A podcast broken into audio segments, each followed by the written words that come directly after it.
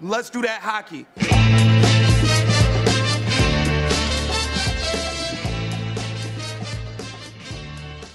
All right, everybody, another rapid fire episode of Tr- NHL Entry Draft Reaction. And this time I'm catching up with NHL.com's writer Adam Kimelman. You may know Adam from such podcasts as NHL Draft Class. I highly recommend listening and subscribing and five star reviewing his podcast as well as mine. Uh, so here's a little taste uh, with Adam Kimelman. Hope you enjoy this conversation. If you do, check him out on Draft Class. So Adam and I are talking um, a bit of a theme here. We'll be doing Shane Wright, Slafkovsky, Nemec, Isaac Howard, and uh, his favorite from the draft. Uh, Maverick Lamoureux, who would have limited fantasy value, more so in the bangers and mash kind of leagues. Um, Anyways, I'll let you uh, get Adam's take on those players without any further ado. Let's go live to the draft with Adam Kimelman. All right, so day two of the NHL draft, and right now I'm joined by Adam Kimelman from NHL.com. Uh, I am always tooting the horn of the draft cast, so happy to have Adam from the Draftcast on. Adam, last night was a pretty wild ride, eh? Pretty good stuff from round one. You know, we all knew it'd be volatile, unpredictable, and we got everything we were expecting right from pick one right on down. Yuri Slafkovsky going to Montreal when we all really kind of thought it would be Shane Wright, and then Simon Nemec, number two to the Devils, Shane Wright slip, slipping to four to the Seattle Kraken. All the trades, it was a lot of fun. We kind of expected the unexpected, and we got a lot of uh, a lot of what we didn't expect. Well, when Wright didn't go one, I immediately turned to the guy standing next to him and said, "Buckle up, because New Jersey's probably going D here. Where, how far does Shane Wright fall now?" Was the question, and uh, so he he fell to fourth at Seattle.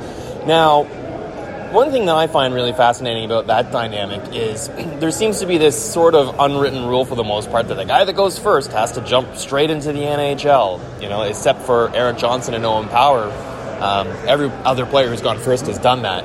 And now that Wright loses that pressure of being the first overall pick, it kind of gives Seattle permission to send him back to junior, perhaps. Uh, what do you think about Shane Wright's playing chances in the NHL as soon as next year? I think what helps him is going to Seattle, where there's re- they're still in that building mode. They really don't have those foundational elements. Matty Beniers got, I believe, it was nine or ten games at the end of last season, where he looks like he has the potential to be a number one center.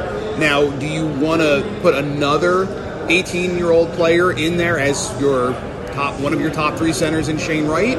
Do you want to send him back to Kingston? Because remember, he did miss a year of development. So, you know, you go back to John Tavares in 2009, who was sort of the best comparison, I think, to Shane Wright, where John had four years in the Ontario Hockey League before he hmm. jumped right into the NHL. Shane didn't get that extra year. So He's he- only at two. Right. So maybe there's you give him a chance to go back to junior, give him another season because you don't want to rush him. You don't want to have a lineup full of young guys who are gonna struggle. But I think he at least gets the nine games to start the season. I'm sure he he thinks in his mind he's NHL ready. Oh, he said so. Yeah, he feels he's NHL ready. Will Seattle agree? I don't know, but I think he'll at least start has a chance to at least start the season in the National Hockey League, get the nine game tryout, and then maybe Seattle will make the decision: do we send him back to junior for another season, where he can continue to work on you know work on his skating, work on. He mentioned you know his his offensive touch, his scoring touch. He wanted to get better. He feels he didn't score enough goals as he could have or should have. So there's a lot that goes into that equation. I don't hmm. know if it necessarily has anything to do with where he was picked as far as one, two, three, or four. I think it's the team that got him is going to really put some thought into it because Seattle isn't ready to compete for a playoff spot. So, do you want to have another young guy on a team that probably is going to struggle again this coming season? So, it's going to be an interesting debate.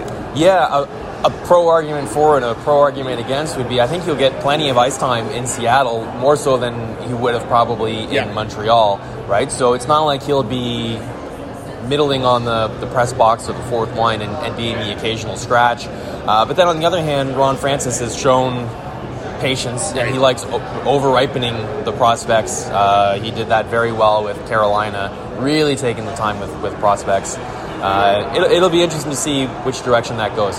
Now, the guys that went ahead of him, uh, there's two of them that I think could jump into the NHL right away and become, you know, relevant fantasy players out of the gate. Um, and that is the first overall pick, Slafkovsky, coming to Montreal, and then uh, the Slovakian uh, Simon Nemec. Simon Nemec to the Devils. Yeah, he thinks that he could be NHL ready. Uh, what do you think the chances are that either of those guys jumping in right away? I think Slafkovsky, because of the size, because of the position he's going to play, has more of a chance of being a full-time NHL player next season. A six foot four, 230 pound wing has a really the, the responsibilities aren't going to be the same that Simon Nemec is going to have as a defenseman. So I wonder if Slafkovsky. I don't really have any question about Slafkovsky being close to an impact guy, a top nine forward from day one through game 82 for the Canadiens.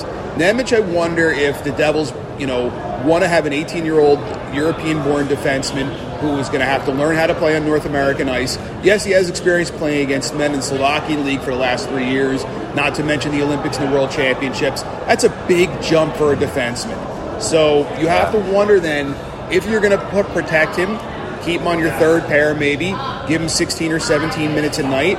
Would he be better going back to Europe, back to Slovakia, where he's going to play 25, 26 minutes a night and really be able to understand what playing heavy minutes in a big situation every game is going to do for him? There's also the option of the American Hockey League, and I believe Cape Breton has his Canadian Hockey League rights. So there's a lot of options that the Devils have with him as Yeah. far as where he could go. Now, obviously, he thinks he's NHL ready.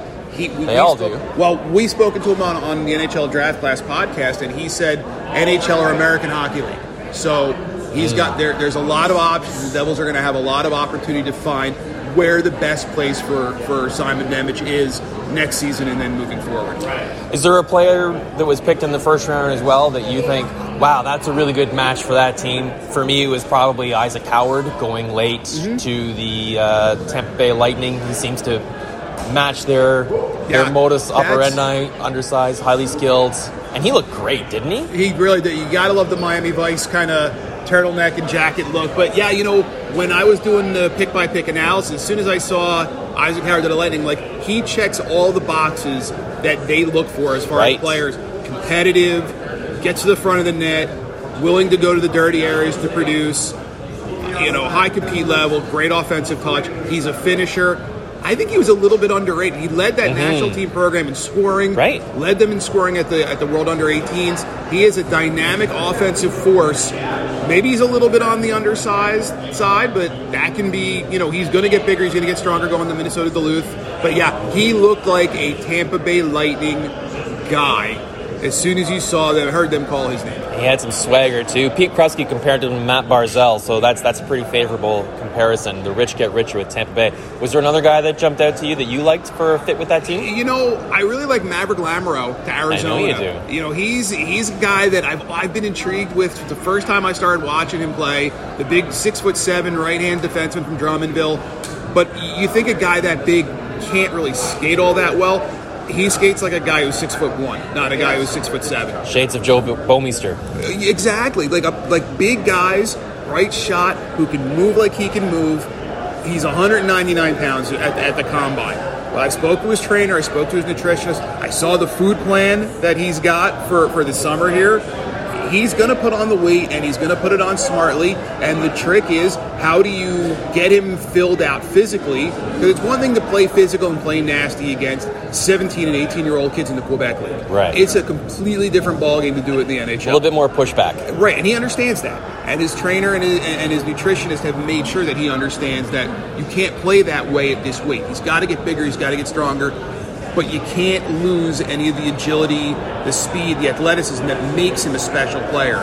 Yeah. So if he can thread that needle, and I, and I wrote about it on NHL.com, but if he can thread that needle, if he can put on the size, fill out to 220, 230 pounds, with that skating ability, that physicality, that length, there's a chance he could end up being a really, really special player that Arizona ended up stealing at 27 or 28 in the first round. Right. Yeah. So if for fantasy hockey, he'll be valuable in banger leagues that, Yep. that count the hits and the blocks and the pims and all that. Um, I'm not sure that he's going to run the power play in the future. Do you think there could be some untapped offensive upside on that file as well? Well, I think a guy that big and that strong, as he gets stronger, it's only going to make his shot more powerful.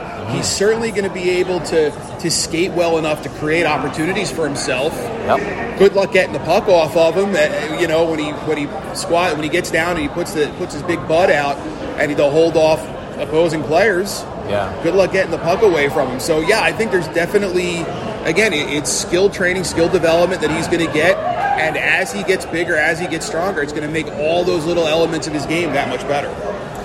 Good stuff. Well, last night was so much fun, and I'm sure today's going to be pretty awesome too. Hope you enjoyed as much as I do. Thanks very much for your uh, for your time jumping on the podcast with me, man. And again, everyone, if you listen to this podcast and you don't listen to NHL Draft Class, start listening to it. You're going to love it just as much as I do. The boys have fantastic first class guests. They watch the games, they know what they're talking about, and uh, their production value is way better than mine. So enjoy that. Thanks, Mike. Absolutely.